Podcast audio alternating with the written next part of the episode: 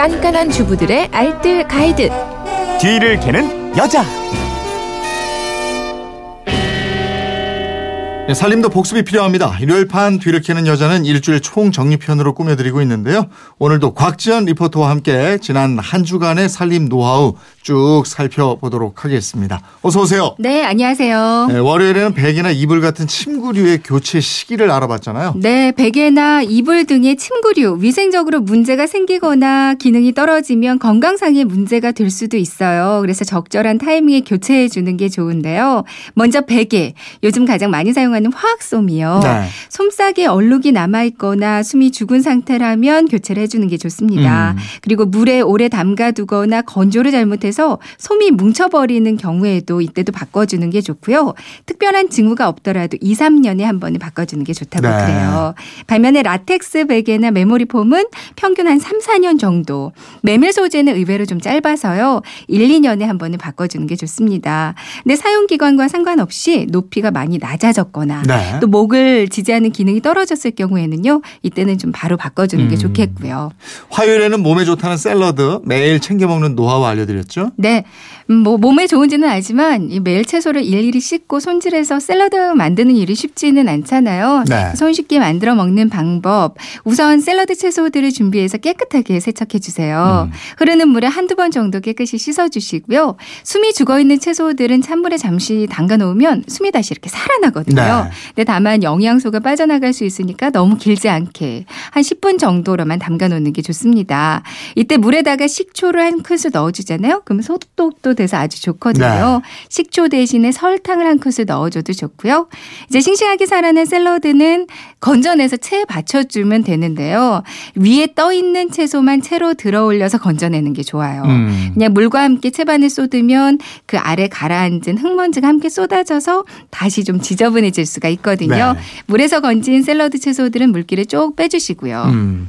수요일에는 찌개나 탕국 끓일 때 생기는 거품 여기에 대해서 알아봤죠. 네. 뭐 국, 탕, 찌개 끓일 때 나오는 거품, 불순물이고 발암물질이다. 이렇게 알고 계신 분들도 계시더라고요. 네. 결론부터 말씀드리면 아닙니다. 음. 그러니까 물이 100도씨에서 끓게 되면 기화 현상이 발생하는데요.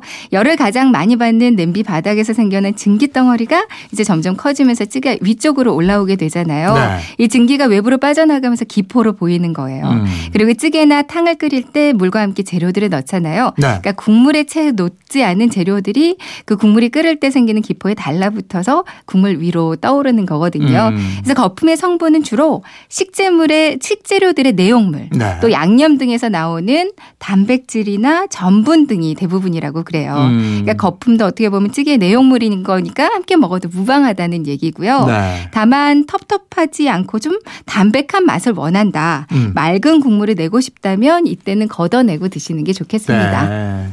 목요일에는 무릎 나온 바지 이거 새 것처럼 입을 수 있는 방법 알아봤죠. 네, 세 가지 방법 알려드렸었는데요. 첫 번째 방법은 수건, 다리미판, 다리미가 필요합니다.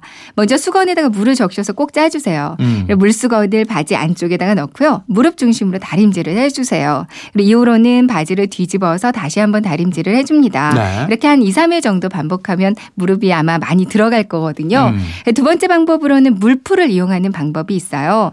문구점에서 파는 500원짜리 액체풀 있잖아요. 네. 이제 빈 분무기통에 물과 액체풀을 넣어주는데 비율은 물이 10, 풀이 1, 10대 1 비율이 좋습니다. 음.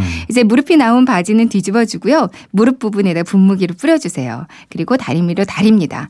예, 무릎 부분을 잘 펴서 다림질해주면 그럼 바지에 풀 먹인 듯한 효과가 있거든요. 그러니까 바지가 빳빳해지면서 무릎이 쏙 들어갈 거예요. 음. 세 번째 방법은 소주였고요. 네. 먼저 깨끗한 수건에 소주를 듬뿍 뿌려준 다음에 튀어나온 바지 안쪽 부분에 수건을 넣어주세요. 그리고 튀어나온 무릎 부분에도 소주 분무기를 뿌리고요. 네. 바지 끝을 쭉쭉 잡아당기면서 다림질 해주면 되거든요.